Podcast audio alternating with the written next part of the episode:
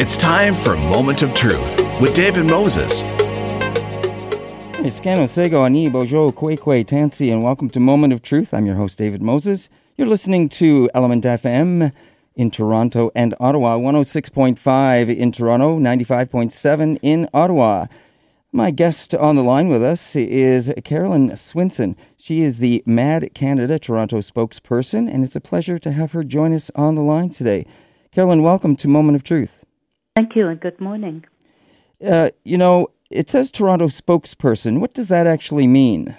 Uh, well, there's there are only certain people who are allowed to speak to the press from that um, because it's you know some of the issues that we deal with are really complicated and so um, so there are uh, several of us that you know that are um, have been around long enough that know all the ins and outs and know the laws and what have you. So uh, I'm I'm one of those people, and I'm also I'm also director of victim services with the Toronto chapter as well. So I do victim support with uh, with with many victims. Okay, so and how long have you been with MAD?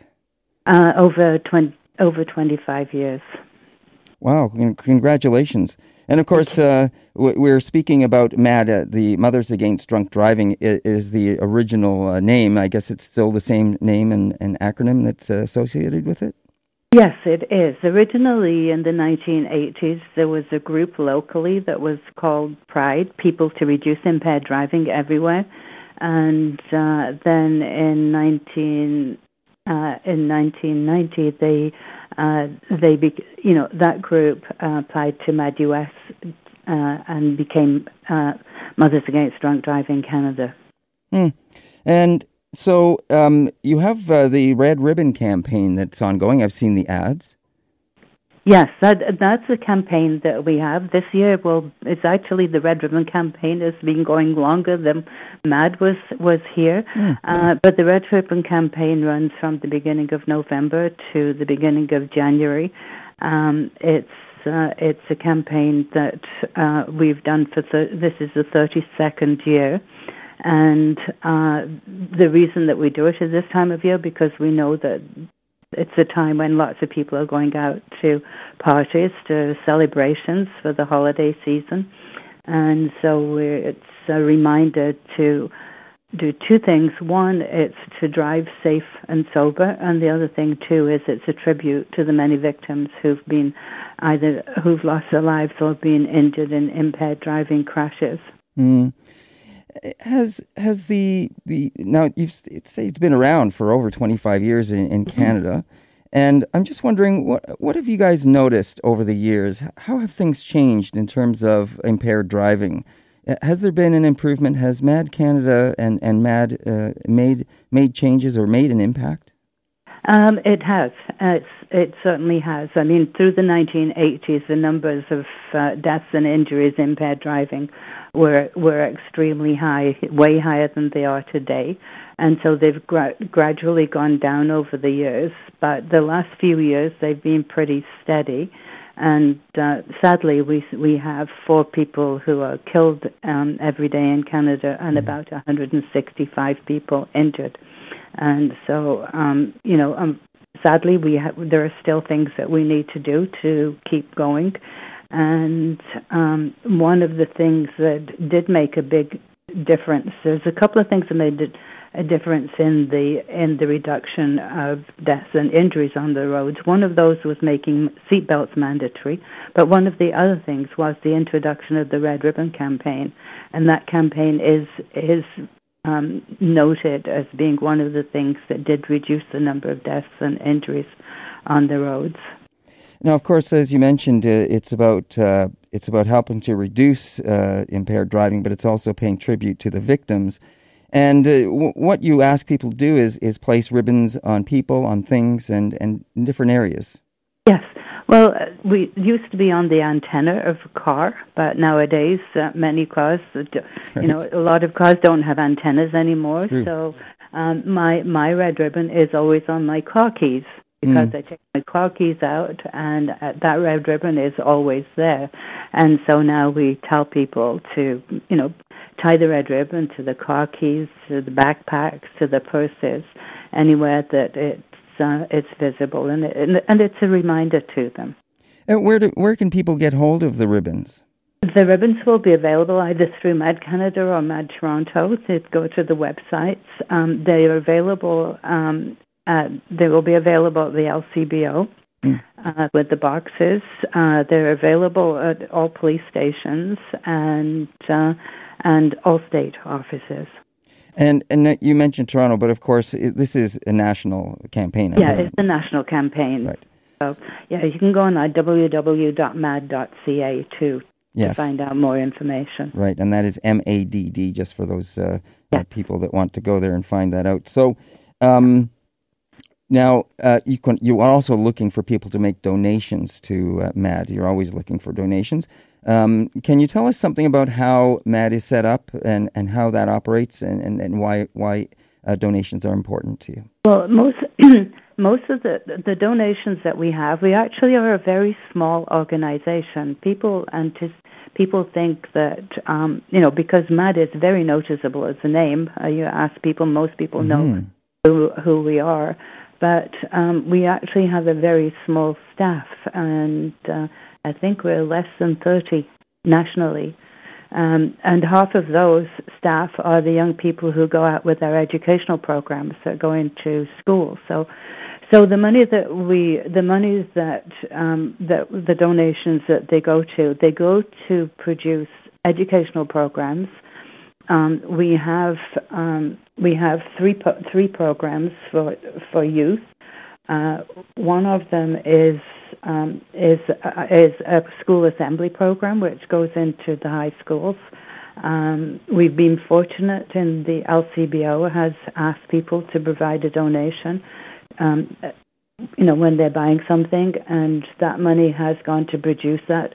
It's a powerful, um, it's a powerful 40-minute presentation. The first half of the presentation will be a, a scenario where there will be a crash with an impaired driver, and it will show the consequence, the consequences of that, or maybe another scenario such as um, you know, people putting themselves at risk with, with alcohol. And then the second half of that presentation is, is always three victims who tell their own personal stories. And it's the victims that tell their own personal stories is the one thing that people remember. So that program is goes nationally. It goes to all the high schools in Ontario.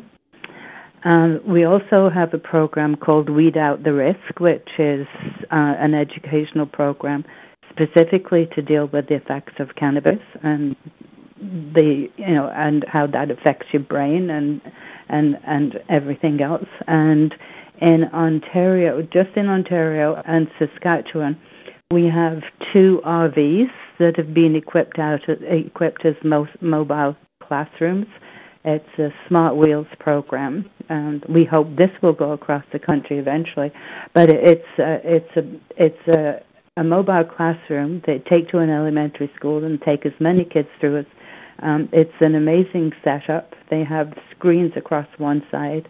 Uh, there's virtual reality. They, they have iPads, and it's really interactive. And that's for elementary school kids. So, um, so that's most. You know, that is where most of the uh, most of the money that we spend goes to and the other side of MAD, because MAD's mission statement is to stop impaired driving and to support the victims. And so every year, um, next year it will be the end of May. Uh, we have a victims uh, a victims conference, and we will bring in 250 to 300 victims from across the country for a weekend. Um, they they stay at the uh, Bank of Montreal's Institute for Learning. Um, they everybody stays there for the weekend. Um, they have workshops. They have um, they have all kind of different places that people can learn about all the aspects of you know what you have to deal with. Maybe it's maybe it's the criminal law, maybe it's civil law, and they also have people there who do relaxation, they do massage, um, and and things just for healing. And then on this Saturday evening, uh, there is a candlelight vigil. Mm. um, that sounds wonderful, and you know, I, I guess. Uh, I guess that, that, MAD has a very good relationship uh, right across the country with, with police services and paramedics and, and all of our emergency services. I'm, I'm sure they're very uh, glad to have MAD around. Absolutely, and uh, we do. We have a really um, we have it's it's important because we're all partners in this. I mean, everybody has has a part to play in getting the message out that it's just not accept, acceptable to take uh, to drink or to take drugs and, and then get behind the wheel of a car and uh, and so um, it's it, we we all work together and we're all on the same page and doing what we can to stop it.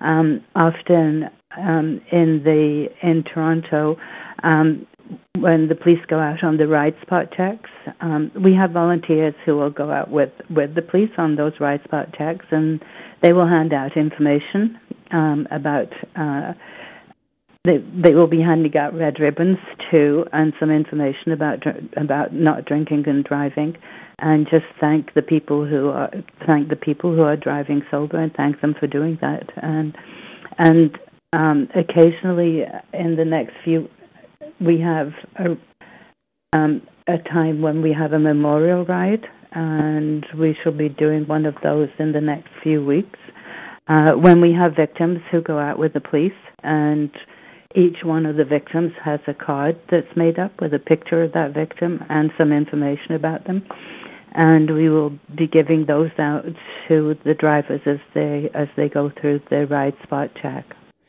Uh, I, I can well imagine that um, what MADD has to go through to uh, get the releases for allowing the victims to be shared in that in that way. That's a, I mean, that's a very uh, that that's a, a very difficult thing I would imagine for the family, but also that it, it's very um, giving in terms of them being able to share that so that they can help others?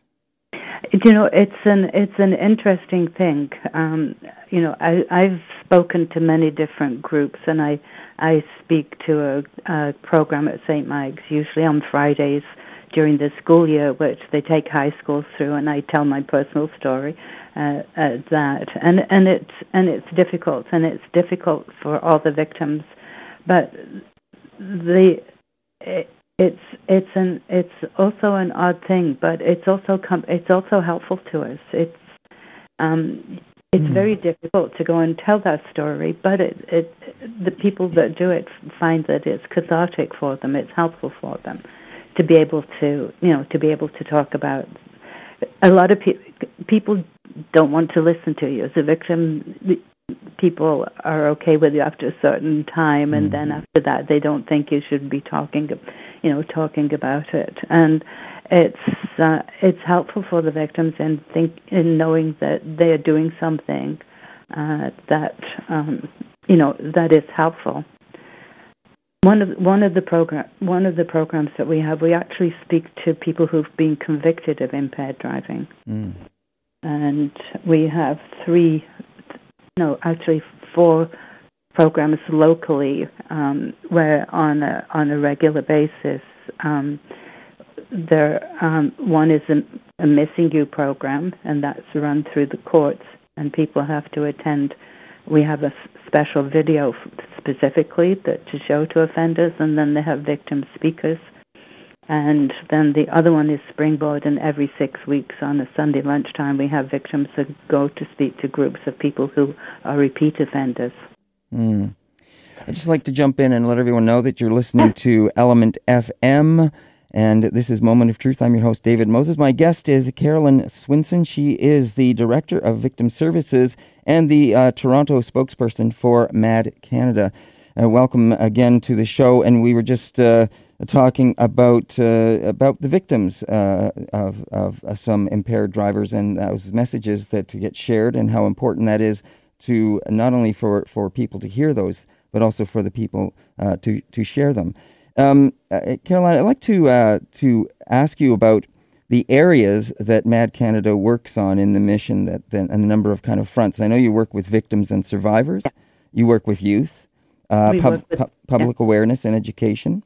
Mm-hmm. Uh, public policy. Now, the, the, this last one I think is very interesting, and I'm I'm sure that MADD is is very uh, involved or, or, tries to be as much as involved with this, and that is technology and how to try to prevent future, uh, try to improve those those ways of eliminating impaired driving.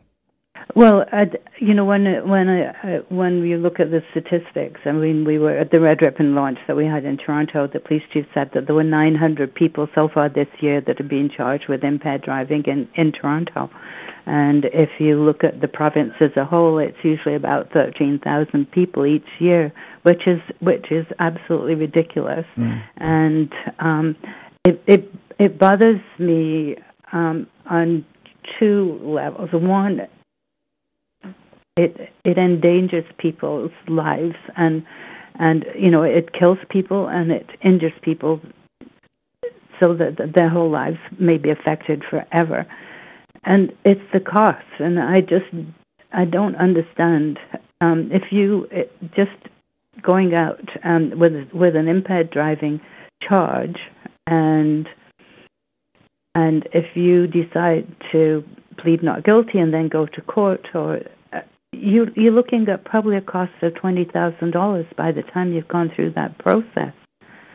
And and I don't think there's anybody out there that could find a better use for that money than not getting behind the wheel of a car after you've been drinking or taking drugs. I mean, to me, it just it's just mind-boggling. Mm. But the um, so I think um, with all the education that we do and all the public awareness, there is still that many, you know, there are still those many people who still continue to do it. And so I think until we get to the point where the cars have the technology in them, uh, which the car won't start unless the person is sober, uh, you know, uh, sadly, it may mean that we have to get to that point before we completely uh, stop people from doing good. That te- technology is there, and it should be within the next few years. We hope that that will be available. Mm. Um, how how concerned was were were your colleagues at MAD uh, when the cannabis became legalized? Was there was there was that a flag, or you know how how did you guys look at that? How did we, we look at? We've um, we changed our we changed our wording. Um, it's Mothers Against Drunk Driving, but whenever we're discussing anything or if I'm speaking to anybody, we use the word impaired, mm. and we've changed that deliberately so that um, we will, you know, you talk about people who drive impaired, meaning either by alcohol or drug. Um, it's a big concern to us because we know that um, that um, there are still people who have there are still a lot of myths about cannabis. I mean, you still hear people to this day to to say, "Well, I'm a better driver if I've been smoking," and they understand the risks of driving under the influence of alcohol, but not so much um, not so much cannabis. So we have um, we we're aware of that. Um, we've produced PSA specifically for that. Um, the Weed Out the Risk program is specifically to deal with young people and educating young people about the risks uh, risk of uh, of cannabis. And the other thing that we were involved in was the legislation with the federal government. So Bill C46 that came into effect last year, the, in October of last year, uh, Bill C46, um, we were instrumental in pretty well everything that is in that bill, which um, the bill um, gives. Uh, it's there for the te- testing to approve the tests that there are for driving under the influence of uh, marijuana, cannabis. Um, and so those there are two tests currently that are approved for that. So it gave the wherewithal to have those tests approved. It gave the police the powers to administer the tests, and it also set out the the limits. Um, for instance, uh, there are limits the legal limits for driving under the influence of alcohol. There are now the similar limits for driving under the influence of cannabis. And in that bill, it also included mandatory alcohol screening, which is something that we have been asking for a long for a long time.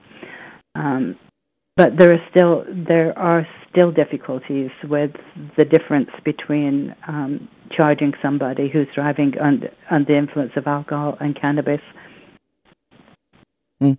Um, Caroline, I'm, I'm wondering, um, you, you spoke about myths, and I'm wondering uh, what are some of the myths that are still surrounding Mad Canada? Are there, are there things that people misunderstand about yeah. Mad Canada? There certainly are. Um, uh, uh, the the usual one that uh, the usual one that I deal with is that that we're all mothers and like mm-hmm. militant mothers, and we're not. We're um, it's a it's a very mixed group. Um, because victims of impaired driving come from all walks of life. There's, you know, uh, the, this doesn't pick and choose who the victims are, and but we're we're we have uh, it's a mixture of people who are not just victims, but they're many concerned citizens who uh, who also recognize the dangers of uh, the dangers of driving impaired and the other one is that the other one that um, really frustrates me is that we're a prohibitionist organization, mm-hmm. and that's something that um, that many people have, uh, and I and I, I do hear it a lot. But there are people who like to to say that we're prohibitionists because it looks as though we're against everything. Um, MADD is not against people drinking. We're not, you know, or taking drugs. Um, uh, if, if you want to do that, it's your own business. But what we are against is we think that that you you know that everybody has a right to be on the road uh, and be safe from people who are driving impaired. So um, if you want to drink, then it's your own business. But we consider that if once you do that and then get behind the wheel of a car, then it's everybody's business. Mm, yes. So we're not against drinking. I drink. I mm-hmm. not a lot. I have an occasional glass of wine, but right, just not behind the wheel is what you're saying. Absolutely, yes. Yeah. It makes yeah. all the sense in the world, and uh, let's hope that people get that message uh, specifically this year, as we, as you say, head into the holiday season where there seems to be more of that kind of thing going on, and people are participating more uh, in in drinking and and partying and those kind of things. Um, Caroline, it's been a pleasure speaking with you. I really want to thank you for coming on and, and speaking with us. You're welcome. Thank you, and hopefully, you know, my wish that everybody has a safe and sober holiday season, and and uh, we want everybody to be able to, you know, enjoy the season, but be smart about it. All right, nicely said. Thank you once again. You. That's Carolyn Swinson. She is the Toronto spokesperson for MAD Canada. She's also the director of victim services. And she's been speaking with us on the line about Mad Canada as we get into this holiday season and uh, want people to uh, stay sober behind the wheel. And that means no alcohol, no drugs, and no victims, as it says right underneath their name of MADD. And if you want to find out more or donate, you can uh, contact them at madd.ca. Thanks once again to her for joining us. And uh, don't go away. We will be right back here on ELMNT FM and Moment of Truth right after this. Welcome back to Moment of Truth. I'm your host, David Moses. You're listening to ELMNT FM in Ottawa and Toronto. I have uh, someone on the line from Attawapiskat. Now, they're not from Attawapiskat, but they are in Attawapiskat. Gary Peshker is from Oakville, Ontario, but he's a Hockey Cares representative, and he is there with some youth who have uh, gone up to Attawapiskat for about five days um, to not only see the community of Attawapiskat, but there they have this exchange program where they take kids uh, from Attawapiskat down to Oakville and vice versa, and they're up there right now. Been there for a few days. Gary, it's, uh, I'm glad you were able to call in. How you doing? Very well, David. Nice to talk to you. So, what can you tell us about how the trip's been going so far? Well, uh, I'll tell you, there's been a, a lot of events, uh, and the community is, is incredibly welcoming. We're very humbled. Um, we've uh, had uh, a lot of time to to meet people, to to learn about about uh, the community, the history, the culture, and of course, play a lot of hockey. yeah, of course. Uh, how's the weather? Well, it's frigid. Um, it's been upwards of around uh, minus, uh, I guess, on the warm end, about minus 16. Mm. Um, and then uh, we've had some pretty uh, cold nights. Right now, snow is falling. There really isn't that much snow on the ground, but um, that's. Uh, I understand there's been some snow down south, but I, I think uh, we've got you beaten on, with the cold. yeah, for sure. Now, listen, uh, how have the youth been doing? Um, I know that uh, this is, I think, the third year that kids have been going right. up there. Um, how many kids traveled up there this time? Well, we brought more kids than we ever ever have in the past. Uh, we have 22 kids here and four uh, four chaperones. Wow, that's great. Um, yeah, and these these kids they they range from all different levels of hockey within uh, the Oakville programs. There we have uh, um, five girls uh, from the Oakville Hornets organization. Uh, so they vary from you know house league and rep, and the same thing with the boys, all different levels, but uh, they're all uh, bantam hockey age, meaning they're 14 and 15 years old. Yeah, no, I know that in previous years, uh, the the uh, the parents and the, then the people that have traveled up there with the youth, and I'm guessing the youth as well, have always been impressed with the talent they see up there. Well, they have a lot of time to play hockey, and uh, we actually uh, now this this being the third year, David, we uh, we have like a hockey cares old timers league. So kids who participated in the first two years uh, have come out and uh, played some of our ambassadors. Uh, so we have brought some uh, kids from last year, a total of uh, four of them, who uh, actually, sorry, five, who have participated in previous years. And uh, the reason why we've done that is because, um, well, they, they've made such strong bonds and connections, and um, and uh, so we, really a lot of this is not just about um, a one-time exchange. We're trying to, uh, and we have successfully created some longer-term um, bonds uh, with the kids. They like to keep in touch with each other, um, and uh, even kids from year one are still very close with the with the kids who they've gotten to know over the program. Um, likewise, uh, us as adults, you know, uh, have made some deep friendships with uh, members of the community up here, and it, it's just uh, really great to see everybody again. Yeah, how's uh, Steve Katakapik doing up there? Well, as you know, he is uh, a pillar both Mm-hmm. in the community and also within Hockey Cares as being, uh, you know, one of the primary founding leaders of, of our little organization. Uh, he's doing very well. He's working today at the uh, at um, Kattawapiskak Elementary School. Actually, today we, we popped in and took a, a tour of uh, Kattawapiskak uh, Elementary School, uh, brief tour, and also um, learned a little bit about um, Shannen's dream. Mm-hmm. Um, incidentally, right now in the other room, um, uh, Shannen's father, Andrew, who's also a, uh, a council member here in the community, is uh, just going over Shannen's story with our kids. So today's a lot about uh, less hockey, more about learning and and uh, and and uh, yeah, learning more about the community. And, and of course, that's a big part of this uh, this whole exchange. Absolutely. Um, really, uh, as you know, hockey is just the catalyst for us. It's uh, um, hockey is, uh, is is a way to for the kids to break down their barriers, and then but our real focus is creating mentorships and also uh, letting uh, reconciliation for uh, kids to learn more about each other and their in the communities and their cultures.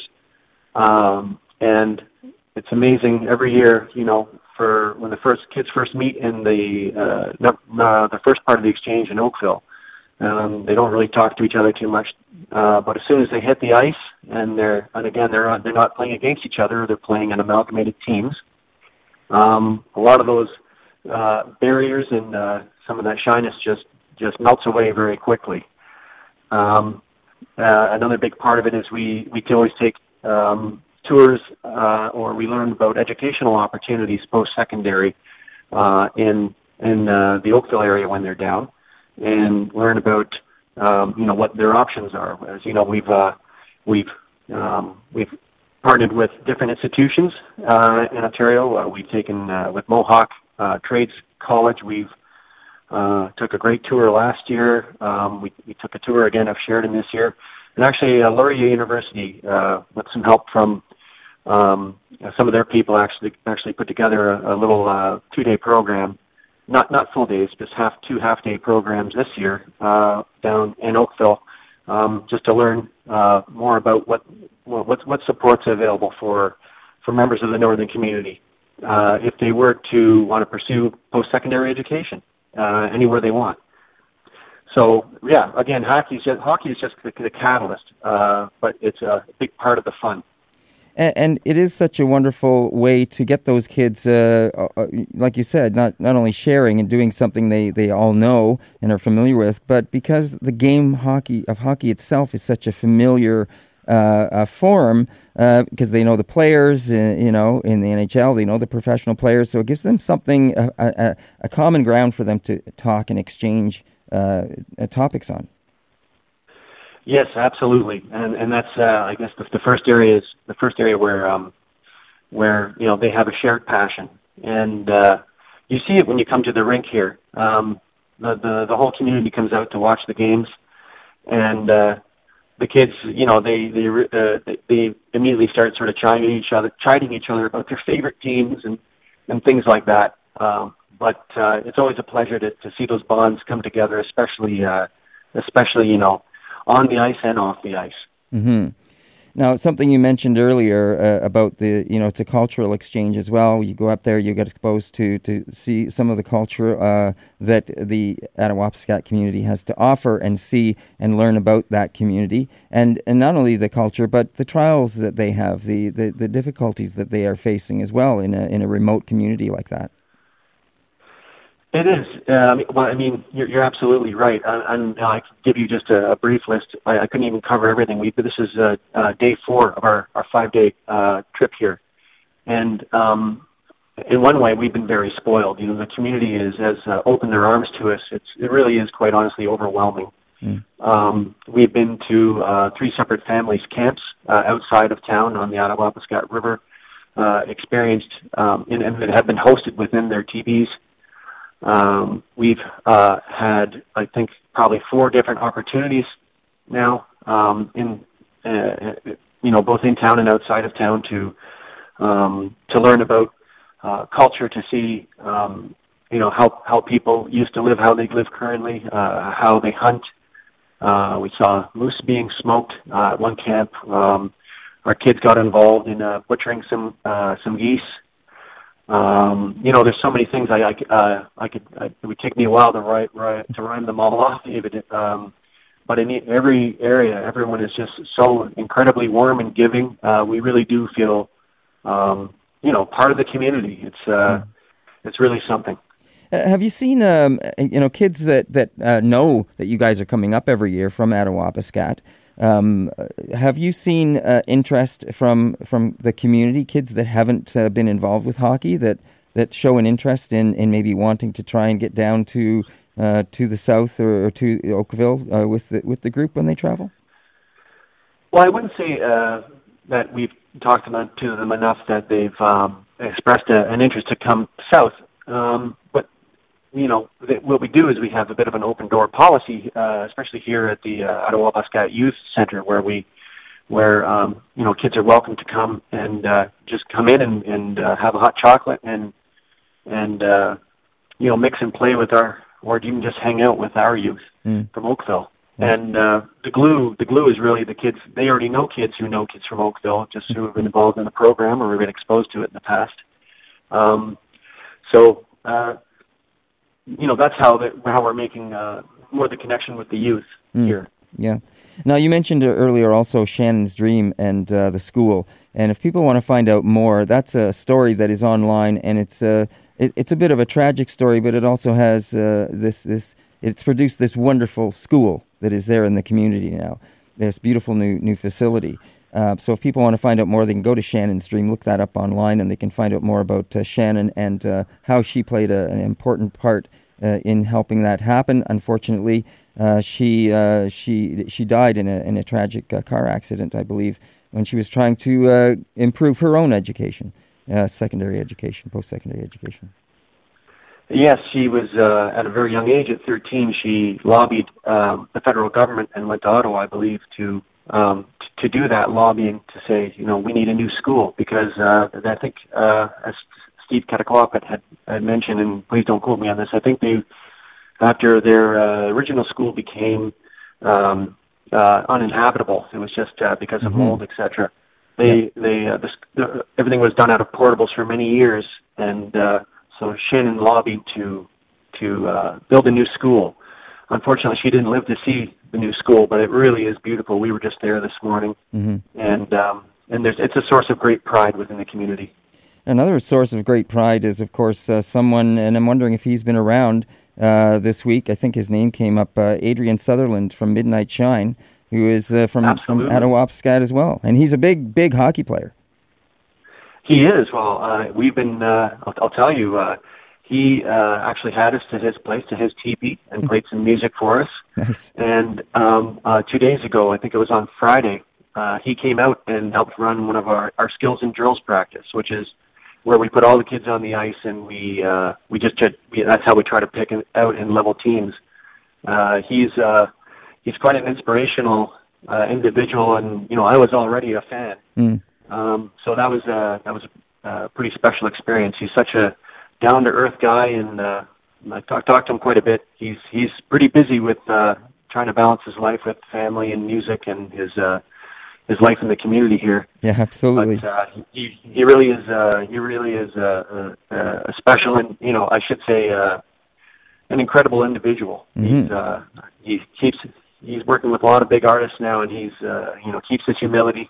hmm Um, I got actually uh, I have to just uh, I actually saw him at the Walk for Wenjack, and I talked to him briefly. It was kind of funny because he's such a down to earth guy, but about two minutes into our conversation, his manager stuck her, her shoulder in and said, "I'm sorry, Mr. Sutherland has uh, a schedule," and he's so it- it's, it's kind of funny, you know, uh, you know, uh, sitting on um, on the bench listening to him play guitar in his uh, in his own teepee one day, and the next day he's being shuttled around like a rock star in Toronto.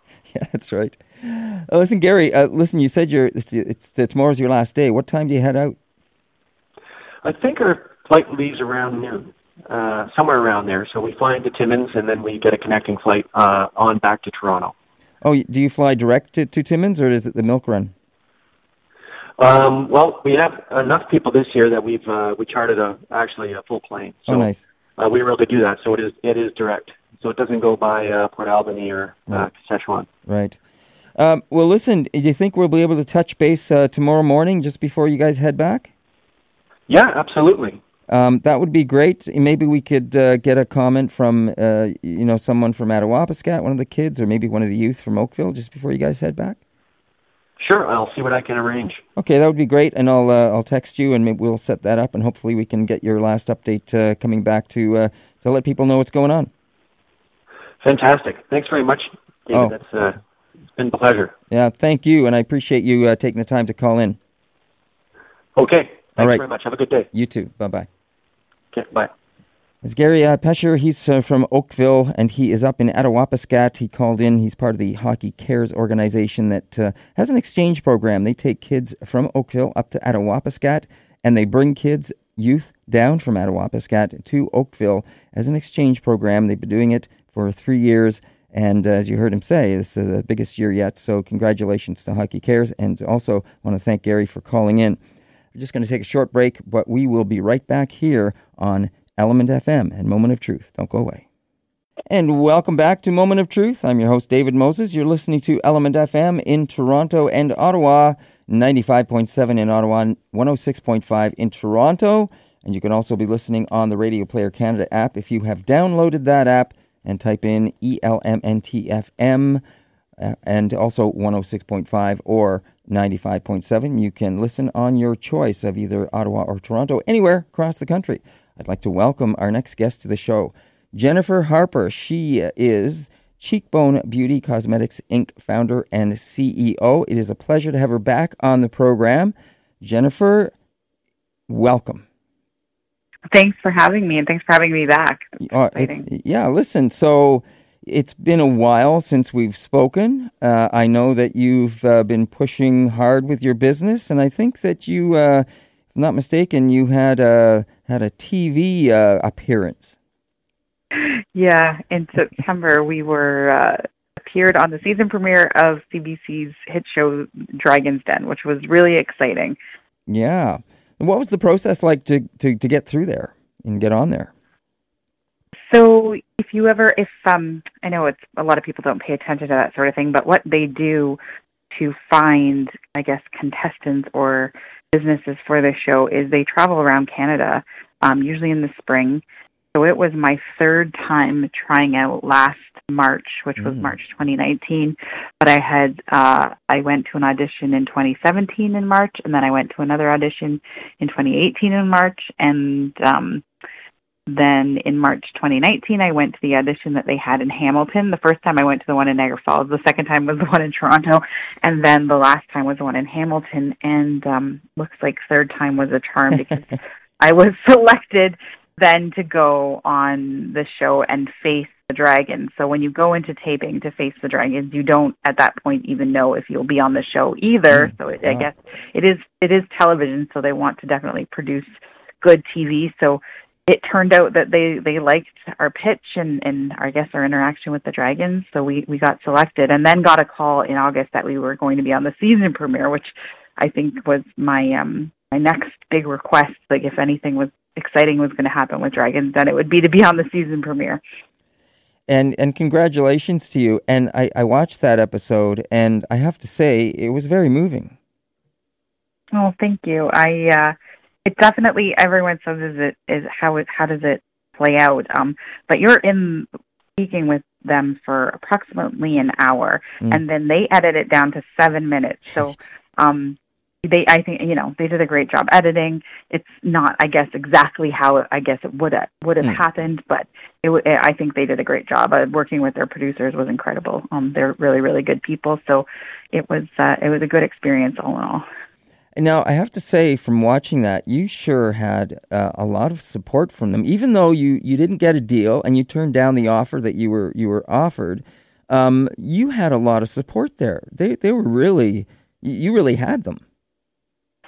they they were super encouraging and super kind um and you know it's it's a lot of money that i think people you don't realize what's at stake um for them i was trying to put myself in their pos- position and so they're meeting someone in in in, in less than this hour i guess to decide if you're going to invest in someone in their business um you'd really have to you know um I don't know. It would, that would be a tough decision either way, but they were so supportive, so encouraging, and I, you know, took that opportunity. I'm, I'm thinking, never in my life will I have the chance to stand in front of six Canadian business icons, and whatever kind of feedback they want to give me or or um, criticism, and I would take it as constructive.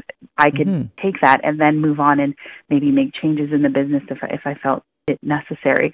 So it was a great. It, they were great. Ex- great, great, great. So encouraging. And I have to say that, that I think you did get some uh, good advice, and I would say that they gave you some advice you didn't even ask for. They gave you some. Uh, they told you not to take the deal. I mean, some of the other no. players. Yeah, they were definitely uh, having me steer away from working with with uh, Lord Guzzo. There, they Well, did not it- want me to take that deal. It wasn't Yeah. a very good deal at all, and and they were right. You know, I'd have to say that I, I know some people uh, like the opportunity to get on Dragons Den because it gives uh, gives your business obviously some uh, uh, uh, uh, some some airplay and some attention that you might not get otherwise, and uh, ha- and- that leads to possibly potential other people coming forward and offering you deals. Yeah, absolutely. And it um you know, it, it gives some credibility to your business. People know the show.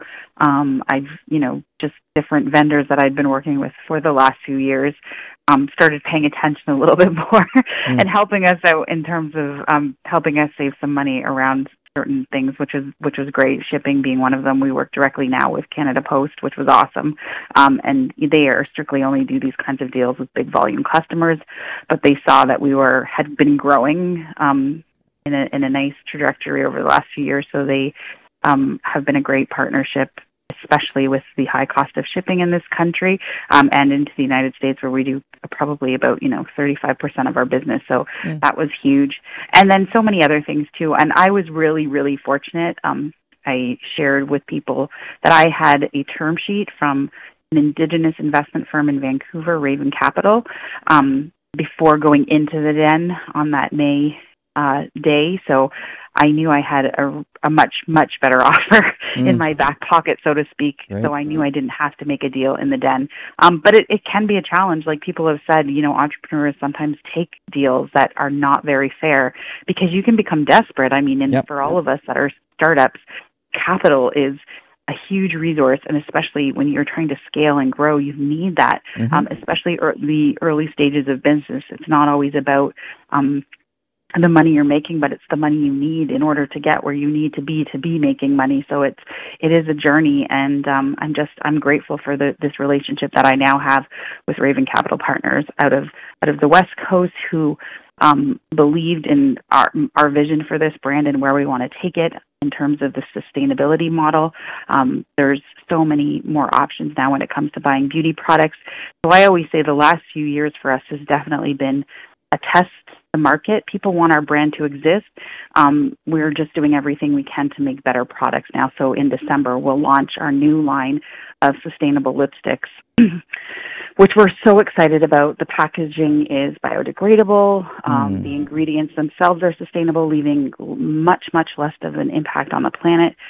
So those are the steps that we're trying to take and why we needed the capital to grow.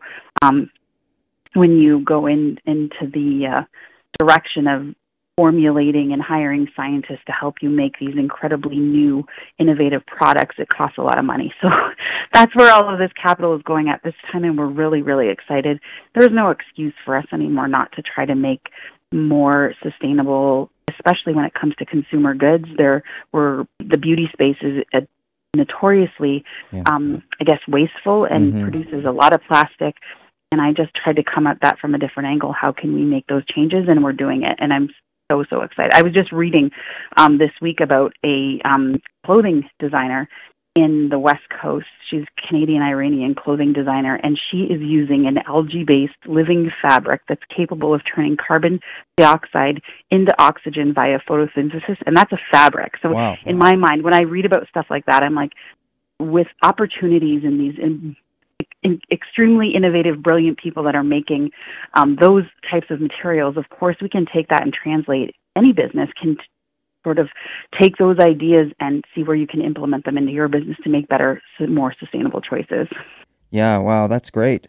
Um, listen, you mentioned a few things there, and uh, what we haven't told anyone yet is about uh, Cheekbone Beauty Cosmetics itself and the products that you make. We, I want to talk to you about that and the new ones that you've got coming up. But first of all, Sure. just just want to finish up with the with the den, and and because I think this is really interesting uh, from what what you saw out, out there. I think that, that the Dragons were very impressed with the fact that you started the company with only five hundred dollars.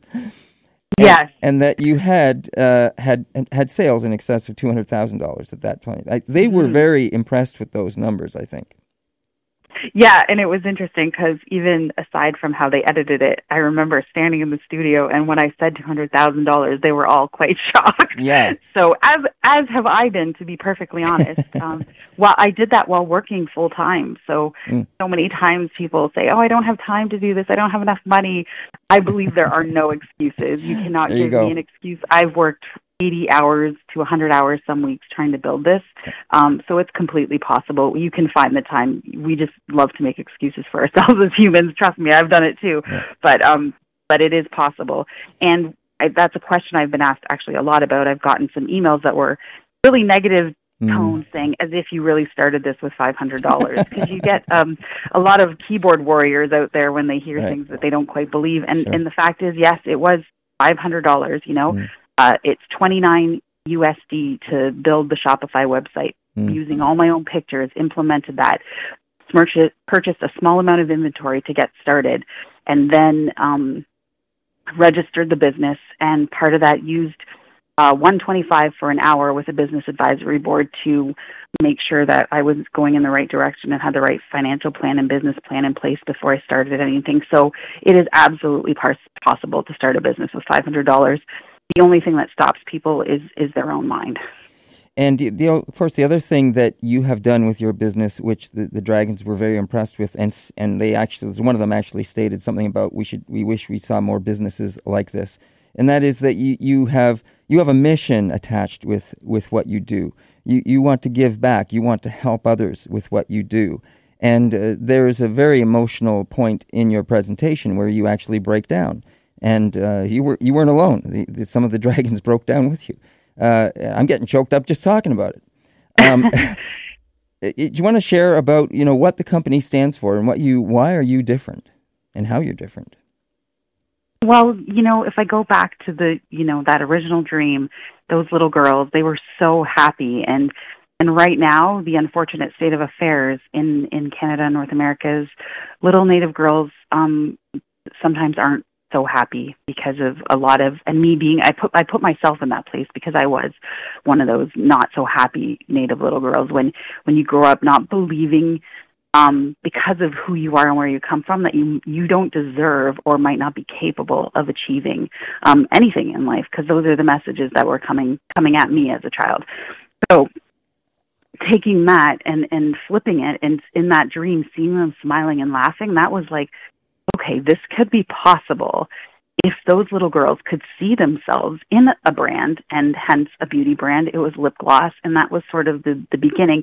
And then not only that, realizing that, um, you know, wanting to create this scholarship fund ultimately in my grandmother's name, um, just to honor, I think, her memory and her history and the, the tragic fact that she um, lived through the residential school system and then our family, and I know many First Nations families, Inuit, Métis, have suffered the generational effects called transgenerational trauma that came from that situation.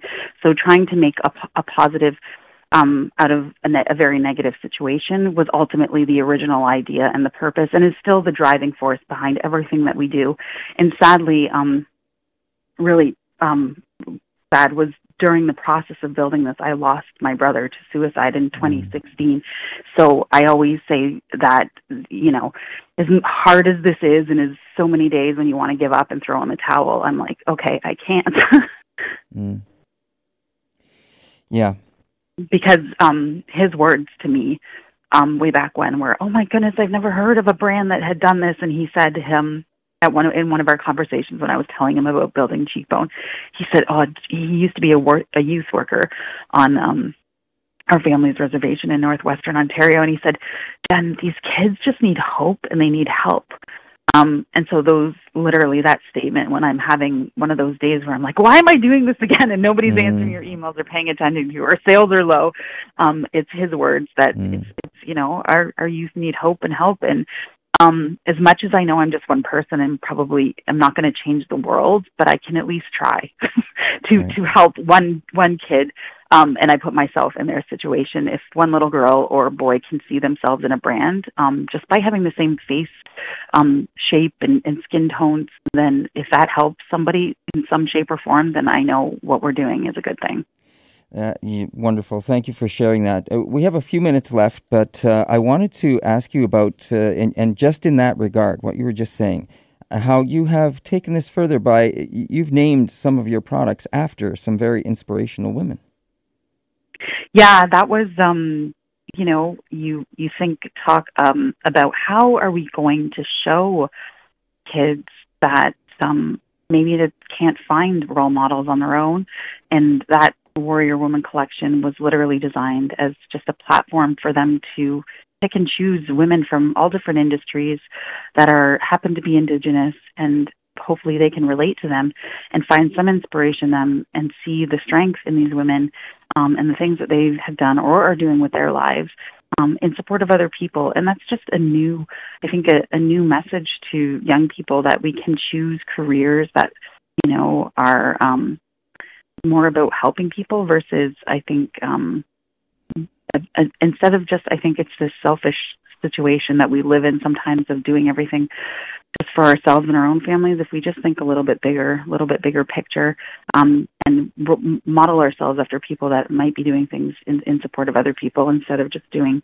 things on our own. And these women have are doing amazing work in, in their communities and basically across across the globe right? And in terms of having a role model. So it was for that very reason. We wanted our, our youth to have some role models and to see women that were doing great things. Yeah, you. Like, and there's lots of men too. Like, I mean, now that we, I have like a database because I we get emails constantly. You should name one after this woman, and it is like beyond encouraging because there's hundreds upon hundreds upon hundreds. I think the last time I checked, there was like it was at 276 or something like that of names that we had from other people that had said you should name this after this person. So there's a many, many, many, many Indigenous people doing incredible work, um, and it's something that our youth should be proud of. Jennifer, that's wonderful to hear. So it sounds like you're not going to run out of any uh, product names uh, in the near future anyway. No. So, as it says uh, under uh, some of your, your products, do good, feel good, look good. Exactly. Jennifer, it's been a pleasure speaking with you. I really want to thank you once again, and uh, congratulations on the success uh, that you're having, and uh, and congratulations on all the things you're doing to give back and and and, and be a, a role model for younger women and and uh, youth, Indigenous youth.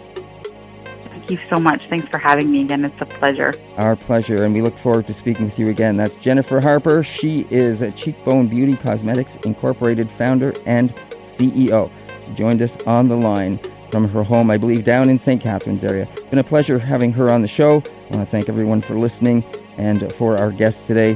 Please tune in next time here on ELMNT FM and Moment of Truth. Until then, Onagiha.